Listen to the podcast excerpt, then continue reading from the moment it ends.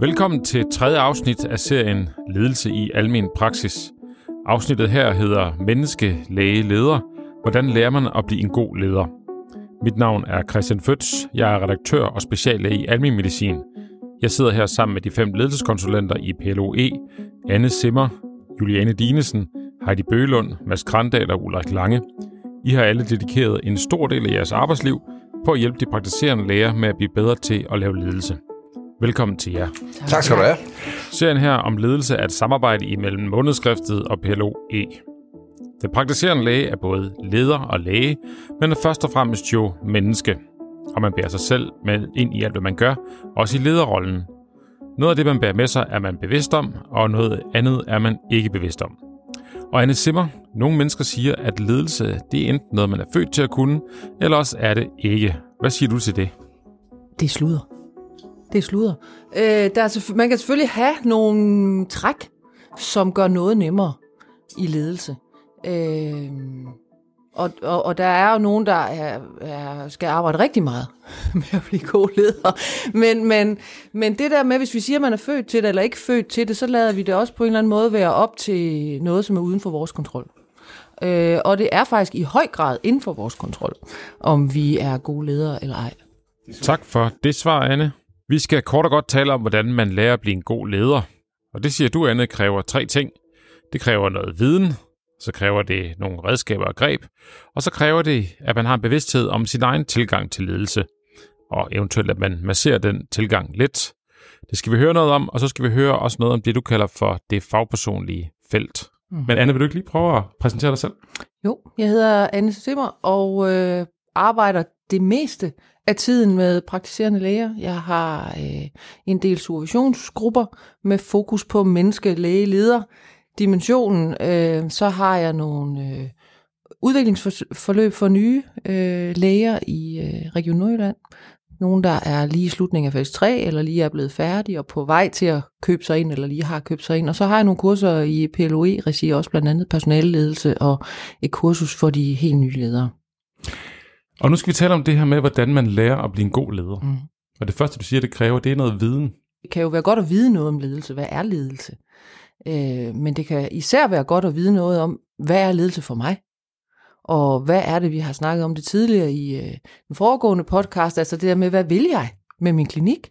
Hvor vil jeg hen? Hvad er i orden adfærd? Hvordan skal patienterne behandles her? Hvordan skal personalet behandles? Hvordan skal de behandle hinanden? Øh, altså det at have nogle holdninger til, hvad man er ved, sådan set. Så snakker du noget, at man skal have nogle redskaber og nogle greb. Ja, altså øh, når jeg står med lederne, hvad enten det er ude i, i klinikkerne eller det er på kurserne, øh, så er det jo faktisk tit greb, der mangler. Øh, altså det der med, hvordan skal jeg lige håndtere det her? Og en forudsætning for at håndtere noget er det, vi lige snakkede om, nemlig at jeg ved, hvad jeg vil. Ellers så er det jo svært at mm, sådan lige på, øh, på, på én gang at, at beslutte sig for, hvordan man skal reagere på en henvendelse fra personalet for eksempel. Men noget andet er det der med, hvad, hvad så, hvis der kommer en, og øh, øh, hvis de kommer og beder om mere i løn, eller mere tid til opgaverne, som er to ting, som øh, virkelig kan provokere mm. de praktiserende mm. læger. Altså det der med at sige, hvordan griber jeg det her an, så jeg ikke enten kommer til at reagere med min øh, pafhed, sådan, det er simpelthen løgn. Du kommer og spørger om det. Vi pisker rundt som skoldeskider. nu vil du have mere tid til den her opgave. Det kan ikke være rigtigt. Altså, at det er den, jeg kommer til at handle med ingenting, eller jeg kommer til at handle med irritation. Altså, det er at have nogle greb. Ikke? Og, og vi, vi snakkede tidligere om, Heidi snakkede lidt om det der med undren. Altså, at det, at man der har et greb, der hedder, Nå for søren, hvordan kan det være, du kommer og beder om det lige nu? For eksempel. Så det at have greb er også øh, en forudsætning for, øh, at kunne lede. Og greb, det hører jeg som noget, man ligesom kan bruge i den pågældende situation. Vi, kan, ja. vi har jo masser af greb som læger, vi, ja. vi bruger forskellige Præcis. henvendelser. Ja. Et, et situation, hvor det kan godt være at have nogle greb, man ligesom kan skyde op for lommen, det er det her, hvis der er nogen, der beder mere i løn. Mm. Har du andre eksempler på sådan gode Jamen, der er jo masser. Der er jo både, man kan sige, der er jo både de fagpersonlige greb, som, er, som handler om, hvordan forvalter jeg mig selv. Altså for eksempel er der jo nogle praktiserende læger, der har et enormt højt tempo. Sådan næsten en tornado profil, ikke? og de kan selv holde en enormt høj kadence, og de kan selv arbejde enormt hurtigt. Og hvad sker der så, når de står og, og arbejder med, skal samarbejde med personale, som har noget andet grundtempo? Hvordan forvalter jeg mig selv i den situation, så jeg agerer hensigtsmæssigt, og ikke bare med udgangspunkt i min præference. Det er det mere fagpersonligt, det med at for, kunne forvalte sig selv, have nogle greb til det. Men vi har jo også masser af ledelsesmæssige greb, som vi arbejder med. Altså, nu har vi snakket om uddelegering det at have nogle greb til det, hvad er en god proces i det, hvad skal man have tænkt over inden, hvordan skal man sætte i gang, hvordan skal man følge op, alle sådan nogle ting. Det er jo også, det er jo også greb og værktøjer, som, som øh, jeg kan godt lide stilaseringsbegrebet, som sætter et stilas op om en som leder, så man, så man ligesom føler sig på en eller anden måde holdt, eller man har noget at læne sig op af. Og hvis vi lige også bliver det konkrete, for eksempel sådan noget med at afholde en mus-samtale, mm-hmm. der kan jo også være nogle greb i det, altså sådan man, man, greb, man bruger i de konkrete situationer. Ja. Som vi kan se som stilaser, man ligesom stiller lige op præcis, om. Så, ja. Lige præcis. Og det giver mig anledning til at sige, når du lige trækker musen frem der, som jo også er øh, en pussy størrelse ikke, som er sådan en i, i nogle klinikker, øh, man har, fordi det skal man jo. Øh, og måske er der noget med sygeplejerskerne har krav på en om året, eller der er noget, det ved vi ikke noget om. Men der er i hvert fald noget, noget kultur her med, at det, det har man bare. Og det der med, hvis man bare har mus-samtaler, hvor man lige sidder og snakker lidt om, hvordan synes du så det går, og hvad for kurs skal du så på næste år, så er det jo opleves det er jo tit meningsløst. Og hvis ikke man lige er reflekteret omkring det som leder, så kan man jo tænke, at det er jo egentlig lidt meningsløst, det der med personalledelse og mus, det, er egentlig, det giver jo ikke rigtig nogen mening. Hvis man nu i stedet for forholder sig til en mus-samtale hos os, hvad, hvad skal vi egentlig have ud af den? Hvad, øhm, og handler det kun om at høre, hvordan det går? Eller kunne det også handle om, hvad vil vi med den her klinik det næste år, og hvor ser du dig i forhold til det? Altså, så den der med at få forholdt sig til de ledelsesmæssige tiltag, man har, det er ligesom med personalemøderne. Ikke? At det er bare nogle, vi har, så, så er det lidt sniksnak, og vi skal også have en printer, og det, er også lidt, trækker også lidt ind i det rum, og der er også den her patient, der er træls. Eller hvad vil vi med de personalemøder? Hvad, hvad er vi ude på? Ja, yes, det oplevelsen er jo tit, at det bliver meget driftsorienteret. Altså, ja. det, specielt hvis, hvis mus-samtaler ligger ind imellem nogle patienter, hvor man bare har blokket en halv time af Jamen, det er det. det. Det er det. Og, og der må man bare sige, at der er noget her omkring øh, ledelse. Altså, man kan faktisk hurtigt komme i en situation, hvor man oplever, at ledelse ikke nytter noget. Hvis man er i den situation, så skal det skal man tage virkelig alvorligt. Øh, og så skal man kigge på, hvorfor gør det ikke det? Øh, hvorfor nytter vores mus-samtaler ikke noget? Hvorfor nytter vores personalemøder ikke noget? Og der bliver vi jo nødt til at sige, at, øh, at noget af det, der betyder noget der, det er forberedelse. Øh, at, være, og, at være klar over, hvad man vil, have en klar intention med det, man vil, og så er det opfølgning. Altså det er næsten mange læger kender den der 40-20-40 effektmodel. Det må du forklare. altså, ja. men det handler om, at den, det, du, altså det, der i virkeligheden giver resultatet af en indsats, det er, at du, du bruger 40% på forberedelse på at være knivskarp, og på at være klar, og på at lave et stilas, også for et personalemøde. Hvad, hvad, hvad er det for nogle punkter, vi skal have på, for at det giver mening, for eksempel? Øhm, og så bruger man 20% på selve aktiviteten, og så bruger du 40% på at følge op. Altså øh, rigtig meget af det fnider, der ligger ude i al min praksis, handler i, i min optik, og når jeg kommer ud, jo rigtig tit om, at man har sat ting i gang, som man ikke har fulgt op på. Eller man har sagt, nu skal vi også til det her, men ingen gør rigtig noget. Eller vi skal også alle sammen til det her, siger man så. Så fortsætter man som om ingen, intet er hent. Og så ligger der ligesom, hvis der er nogen, der er computernørder, så tror jeg, det hedder CPU'en. Altså så ligger der ligesom sådan nogle bund, bundprocesser bare og dræner energi i bunden af klinikken, fordi der ikke er fuldt op. Så den der med at tænke 40-20-40, forberedelse, gennemførsel og så opfølgning. Hold fast vær sikker på, at du implementerer.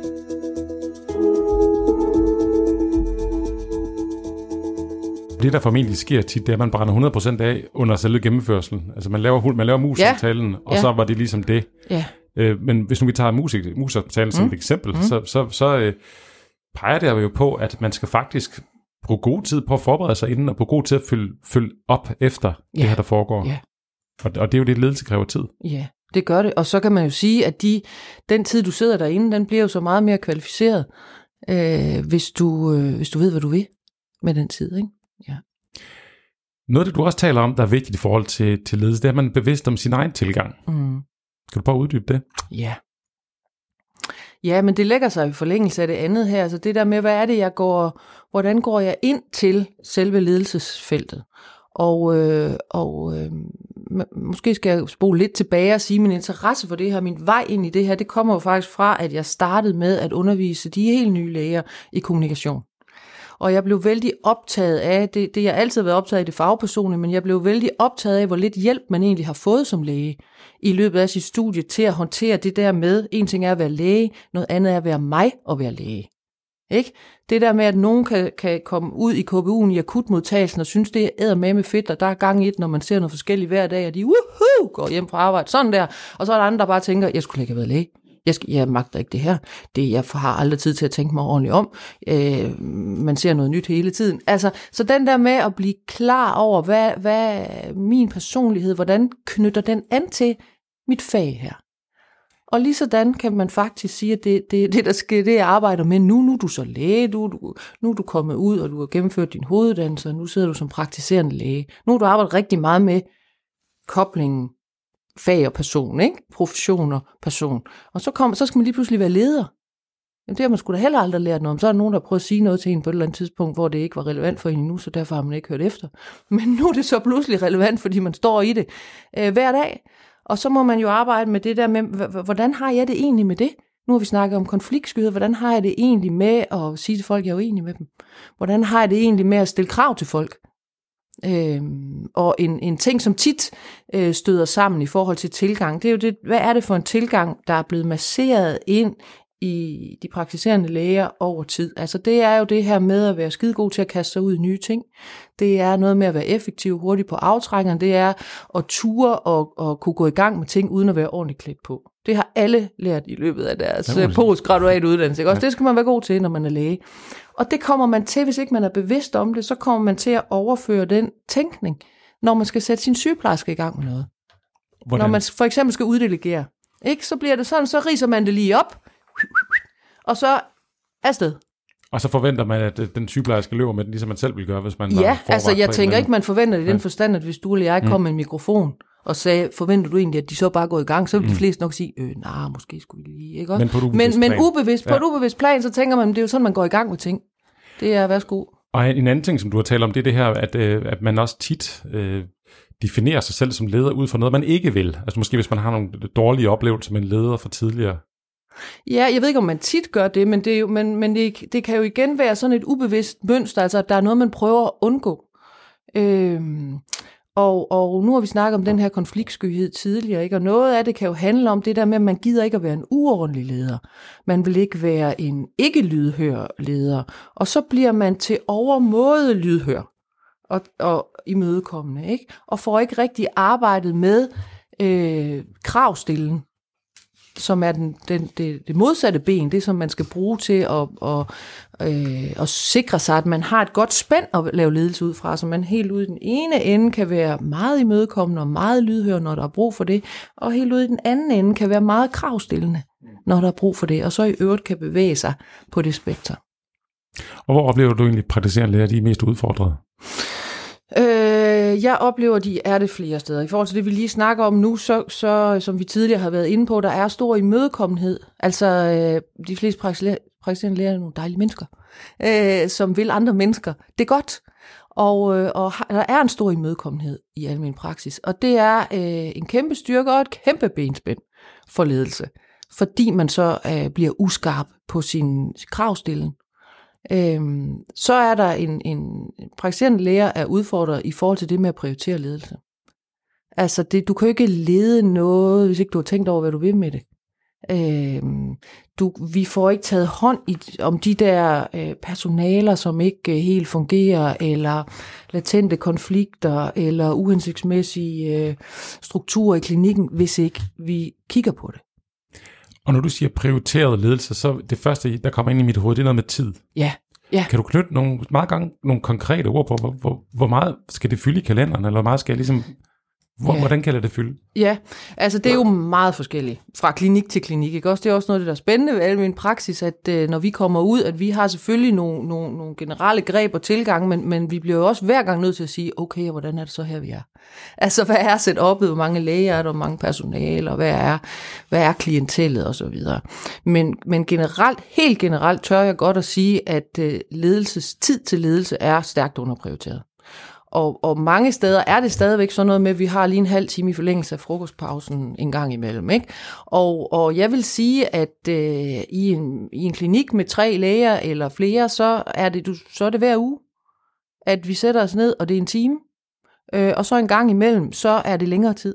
Så tager vi sådan den lidt store tur, hvor vi går lidt i dybden. Og hvis man er flere læger, så, så er det mere tid.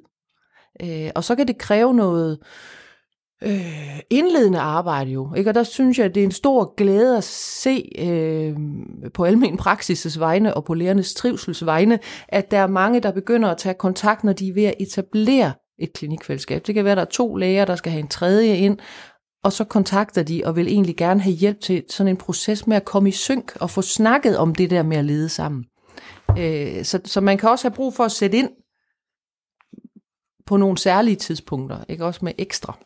Og jeg tænker lidt, hvis man nu tænker ud i det private erhvervsliv, hvis man nu har en virksomhed, som omsætter for 8-10 millioner om året, mm. øh, øh, som ikke har noget med læge at gøre, men hvor meget, hvor meget vil ledelse fylde i sådan en virksomhed?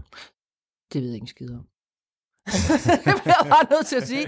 Men, men det, jeg ved noget om, det er jo, nej, det, det skulle du ja, med. Ja. Øh, altså, det, det, det, jeg ved noget om, det er, at al min praksis, som vi også har talt om, er en mystisk konstruktion. Ikke? Hvor du har, altså ledelse er jo en biting i udgangspunktet i konstruktionen. Ikke? Fordi du har lederne til at sidde i produktionen. Hele tiden de sidder inde øh, i hver deres konstitution øh, og ser patienter. Øh, så, så ledelse skal aktivt masses ind, prioriteres, og det skal masses ind. Øh, og der skal gøres aktiv plads til det, for det kommer ikke af sig selv. Så det er den ene ting, det her med, at, at, øh, at, at lederne står jo ikke oppe på broen, øh, på skibet og kigger ud og har det store udsyn. De sidder faktisk nede, øh, og de står heller kul på maskinen, ikke? også nede i, i maskinrummet. Så, så det der med at kunne få det der store perspektivblik på det, det, det skal aktivt prioriteres. Og så er der en anden ting, som adskiller sig fra andre virksomheder, nemlig det, at det vælter ind med kunder, næsten ligegyldigt, hvad man gør. Altså i virkeligheden kan man have verdens dårligste butik, ikke? Og det vælter ind med kunder alligevel. Og det, hvis du ser på en hvilken som helst anden virksomhed, så vil det jo være et problem, hvis ikke der blev lavet ledelse. Et meget mere håndgribeligt økonomisk problem. Ikke? Og det betyder ikke, at man ikke med ledelse i almen praksis også kan få en bedre økonomi. Det ved massen en hel masse om, det vil han gerne sige noget om.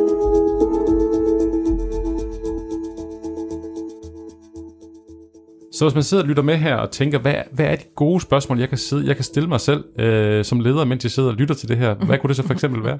ja, man kan jo starte med at undersøge, leder jeg egentlig? Og hvordan leder jeg? Eller er det egentlig nogle andre, der leder i min klinik? Øh, og, og så kan man jo spørge, hvad, hvad, hvad, hvad vil jeg egentlig med min klinik?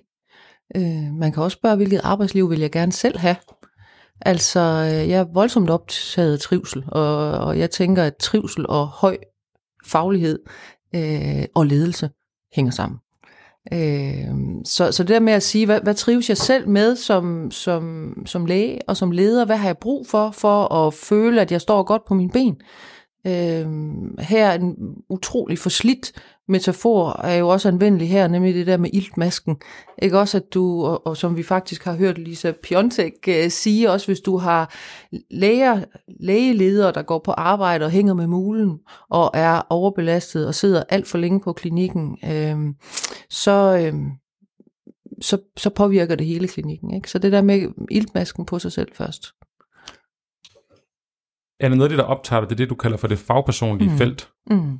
Ja, og det, det handler om det her med, at, at vi kobler os forskelligt til, til vores profession. Ikke? Og det, det er jo meget tydeligt, man kan jo kigge sig omkring og se på dem, man har studeret sammen med, og så kigge, hvad, hvad for nogle slags læger er de blevet til. Og selvfølgelig er der noget med specialiseringen, der, der påvirker, men der er også noget med, hvordan er man i sit fag hvad gør man? Hvad, hvad, hvad har man præference for? Hvad, hvad interesserer man sig for? Øh, hvordan griber man ting an?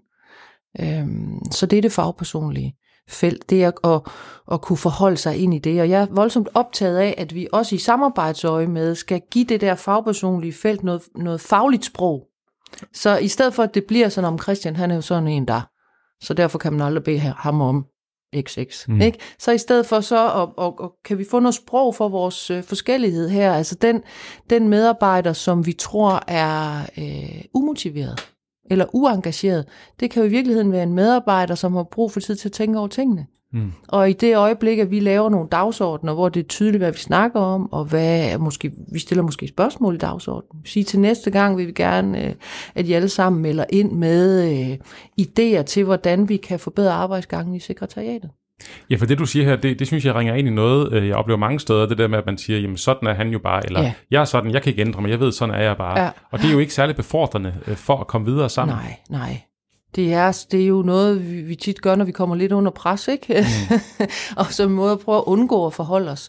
Øh, og det er i et felt, hvor man har kontakt med så mange mennesker, som man har som almindelig praktiserende læge, og som man har som personale i en, øh, i en lægeklinik, og som man har som leder af en lægeklinik, så bliver vi nødt til at forholde os til, hvordan vi øh, interagerer og relaterer til andre mennesker. Og noget af det, der kan blive relevant her, det er det her JTI, ja. tests, man kan lave. Kan du ja. prøve at fortælle om dem? Jo, altså der findes jo et utal af sådan nogle personprofiltester. En af dem, vi arbejder med, øh, DISK er også meget anvendt, øh, men det er JTI-profilerne, øh, som, som siger noget om, om vi som udgangspunkt for eksempel er introvert eller ekstrovert, og som siger noget om, om vi øh, træffer beslutninger ud fra et mere værdimæssigt ståsted, eller ud fra et mere nøgternt analytisk ståsted osv. Og det er noget af de forskelle, er nogle af dem, som kan give rigtig mange gnidninger og konflikter øh, i samarbejdet mellem mennesker, også i almen praksis. Så det kan være godt at have blik for øh, forskellighederne. Så hvis vi, hvis vi får blik for forskellighederne, så går vi fra mere fra ubevidst til bevidst? Ja, så får vi en, altså for eksempel, som jeg lige sagde før, hvis sådan en, sådan en medarbejder, som har brug for at tænke sig om, så giver vi faktisk os selv mulighed for at spille hende god øh, i stedet for, at hun bare hele tiden bliver sat i en kontekst, hvor hun ikke har mulighed for at spille konstruktivt ind. Og det gælder sådan set også os selv. Altså det der med, som, som, som leder ude i almen praksis, at man får forholdt sig til, hvad har jeg egentlig brug for, for at kunne levere ordentligt som leder. Øh, og noget af det, nu snakker vi om konfliktskyhed før. Og der, vi snakker lidt om, at det kan være den der imødekommende, det kan være bagsiden af imødekommenheden, ikke? Det kan også være det, at man mangler greb Altså, hvad kan jeg sige? Hvordan kan jeg agere? Men det kan faktisk også være det sidste her, at man mangler ståsteder. Man, man, man kender ikke sit eget afsæt. Så derfor, når, når øh, øh, personalet kommer og henvender sig på en bestemt måde, som man måske lige bliver lidt par for, så, så ved man faktisk ikke, man har ikke truffet den der beslutning, hvad er vigtigt for mig, eller øh, hvad, hvad vil jeg med den her klinik, og hvor, hvor, hvad vil jeg være med til, hvad vil jeg ikke være med til, og så videre.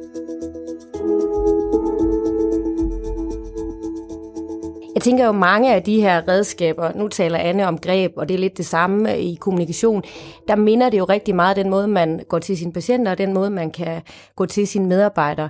Øh, meget af det her med at, øh, at have, jeg, jeg bruger behandlerens perspektiv, det er det, man går ind til, når man møder patienterne.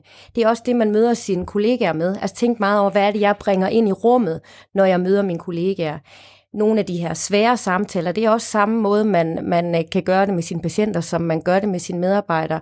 Og, øh, og det her med at være nysgerrig på kollegaens perspektiv. Jeg vil gerne have til lige uddybe den der, hvad er det, jeg bringer mig med ind i mm, rummet? Prøv lige, mm. hvad, hvad mener du med det?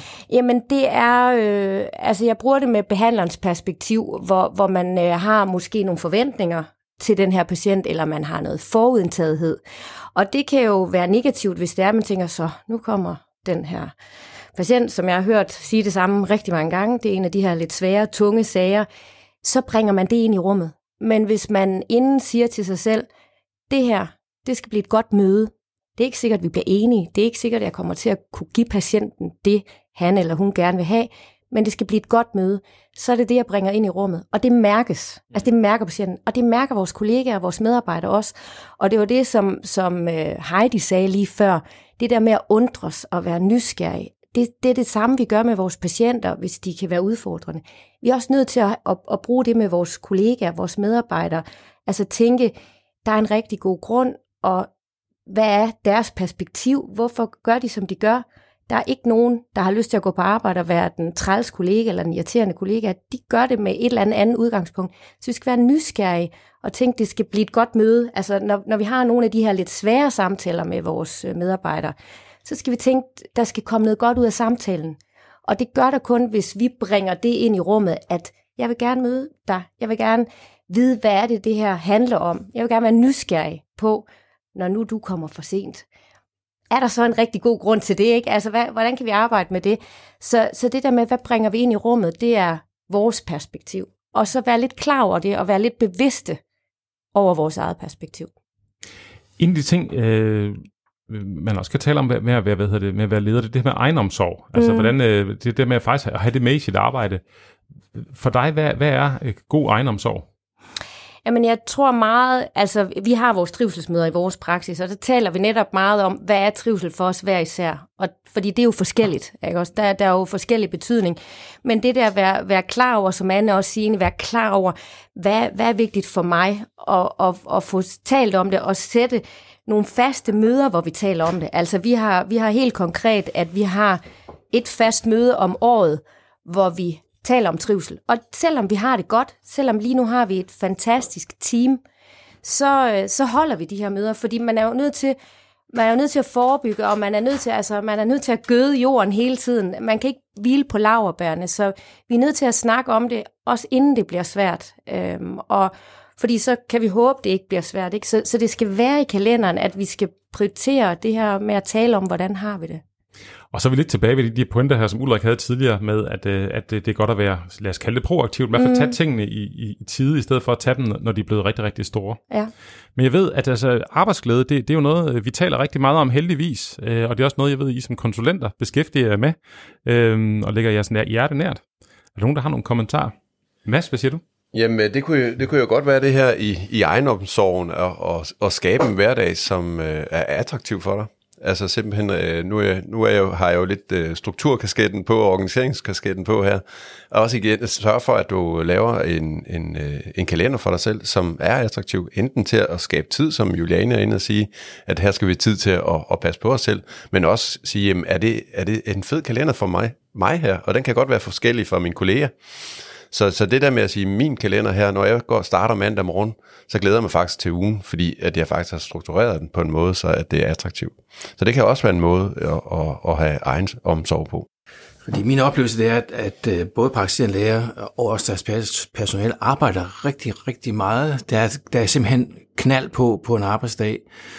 Og øh, jeg tror noget af det, som i forlængelse af det med at sige, at man skal være meget opmærksom på, det er at få lagt en pause ind i løbet af dagen. Altså fordi man bliver simpelthen mentalt og emotionelt slidt af alle de mange, mange patientkontakter, man har. Så en bevidsthed om en pausekultur, og hvis man skal slå det rigtig stort op, så kan man sige, at der er nogle få klinikker, der laver stresspolitikker, men i virkeligheden så burde man lave en arbejdsglædepolitik. Mm-hmm. Fordi Hvordan det, kunne den lyde? Det, jamen det handler, fordi den kunne for eksempel lyde med, at arbejdsglæde er ikke den enkeltes ansvar. Det er ikke, når man trækker en automat, det er noget, vi sammen skaber. Så det kunne være indledningen til det, og så kan der stå, hvorfor er det, at arbejdsglæde det er vigtigt, og hvordan arbejder vi så med det her. Men det er nogle helt sådan grundlæggende tilgang til det med arbejdsglæde. Fordi jeg tror, noget af problemet er, at man tager det med arbejdsglæde med alle praktiserende læger, er jo startet med at være glade og begejstrede, og de, de glædes ved deres arbejde, og så lige så langsomt kan det hos nogen blive til stress og depression og udbrændthed. Så det der med at have gjort sådan tanker om, hvordan, for, hvordan forebygger vi rent faktisk de her ting her.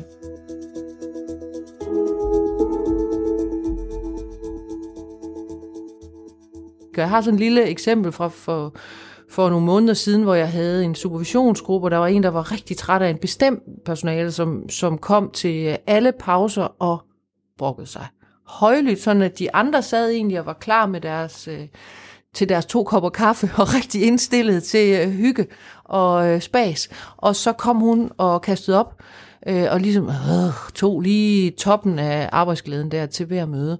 Så, og så arbejdede vi med det, og hvad, hvad kunne han stille op, og vi arbejdede med det der, den undren, som vi tidligere har snakket om, det, den lyder i min erfaring godt på nordjysk, hvis man kan sige, hvad er med hende?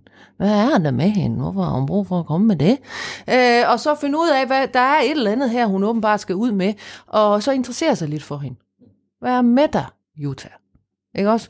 Og så det han så konkret gjorde, det var konkret greb, det var, at han øh, begyndte simpelthen lige at prioritere fem minutter inden pausen, så gik han ind til hende. Og så fik de lige taget trykket. Øh, og så kunne Jusa komme til pause på en anden måde. Øh, og så kunne man værne om det øh, rum der. Ja. Så det vil jeg interessere mig for i forhold til det med pauser. Jamen, jeg vil godt kommentere på den også, fordi der er også øh, forskel. Nu har Anne lige talt om JTI og øh, profiler, og der er nogen, der er ekstroverte, nogen er introverte.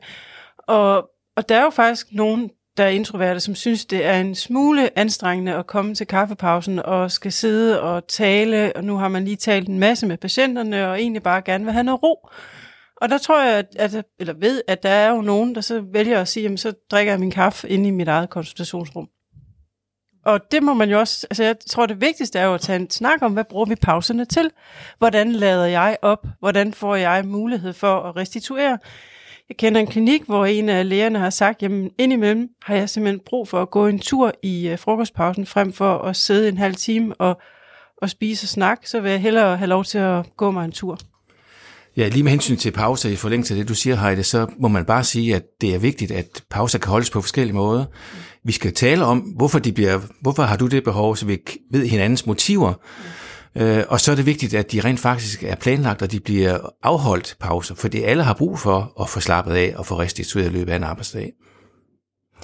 Jamen, jeg tænker netop, en rigtig vigtig pointe, det der med at få talt om, hvad vi hver især har brug for. Fordi man kan godt føle lidt, hvis der er en, der ikke kommer ned, eller ikke går ned og siger godmorgen, blive lidt irriteret over det, men sige, det er så min måde at gøre det på, og så have respekt for det, ikke også? Men, men bare det, man fortæller om, hvorfor det er, så er det okay. Og så er det måske det der med at skabe det trygge rum, der hvor vi har pauser, hvor der er plads til det hele. Altså på mange planer, det trygge rum, at vi kan være på lige præcis den måde, vi selv har brug for. Ikke? Og man kan sige, at Juliane har fat i der et grundlæggende greb, som er godt at have som leder, men også godt at fremhæve eller fremelske i sin klinik. Nemlig, jeg kalder det at tegne sig selv tydeligt. Altså det der med at være tydelig omkring sine intentioner, tydelig omkring, nu gør jeg det her, fordi jeg har behov for det her. Øh, fordi man gør sig selv øh, let at læse og, og let at forventningsafstemme. Ikke? Også i modsætning til, hvis man ingenting siger, altså der er jo ikke noget så tydelig kommunikation som ingen kommunikation. Altså at man ikke kommer, at man ikke siger godmorgen, at man ikke er der, at man ikke melder ind. Det genererer jo en masse forestillinger hos andre om, hvad det handler om. Øh, kan hun ikke lide mig? Er hun uengageret i sit arbejde? Er hun ved at sige op? Øh, er der noget galt derhjemme? Alt muligt det går i gang. Så den der med at være, tegne sig selv tydeligt, der er man også med til på en måde lidt at, at, at, at påvirke fortællingerne i praksis. Mm. Ja, sådan en lille oplevelse, som jeg også har ude fra, fra praksis, det er, at, at lægerne også skal, skal tænke over, hvad de siger. Altså fordi de godt kan komme til at fylde meget. Altså, hvor et eksempel kunne være at man siger, jamen, skal jeg have soltag i min nye Volvo, eller skal jeg ikke? Og det sidder lægerne og taler om hen over pausen, hvor personalet sidder der, og så sidder der en, en sekretær, hvor siger, jamen, det er soltag, det er hendes månedsløn, vi snakker om. Altså igen, den der respekt for at sige, hvad er det egentlig, vi skal tale om som leder? Hvordan skal vi agere som leder? Og så er det måske bedre at sige, at jeg har behov for at sidde op på mit kontor og lige meditere, eller bare være for mig selv, fordi jeg har været et eller andet sted eller hvad er det nu? Vi, vi er nødt til at gøre det, men, men skal være bevidst om, os, hvad er det egentlig, vi, vi gør som ledere her, fordi at vi også leder i pausen. Og lige en kommentar til Annes med at tegne sig selv tydeligt. Nogle er jo bedre til det end andre, og jeg tror, at netop det her med, at man så rent faktisk har en accept af, altså en, en tryghed, som Juliane siger i, at man godt må spørge til den anden. Er der noget galt i dag? Er der, øh, hvordan har du det siden? Øh, jeg synes, jeg har bemærket, at de seneste tre gange har du ikke kommet til, til kaffepausen. Er du okay? Øh, eller altså, at man hjælper hinanden i klinikken med at tegne hinanden tydeligt, vil jeg nok nærmere sige. Fordi nogen har langt nemmere ved det end andre.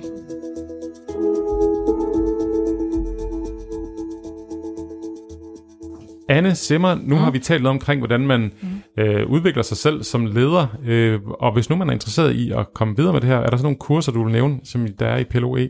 Ja, jeg kan godt lide det der stemte sæt. Simmer.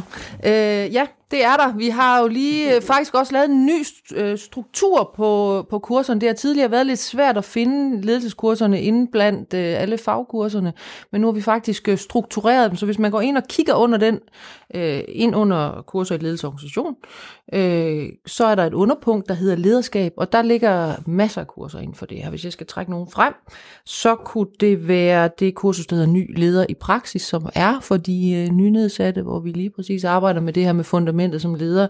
Så er der et, der hedder Styrk dit lederskab, øh, som man også sagtens kan tage på, selvom man har nogle år på bagen. Super.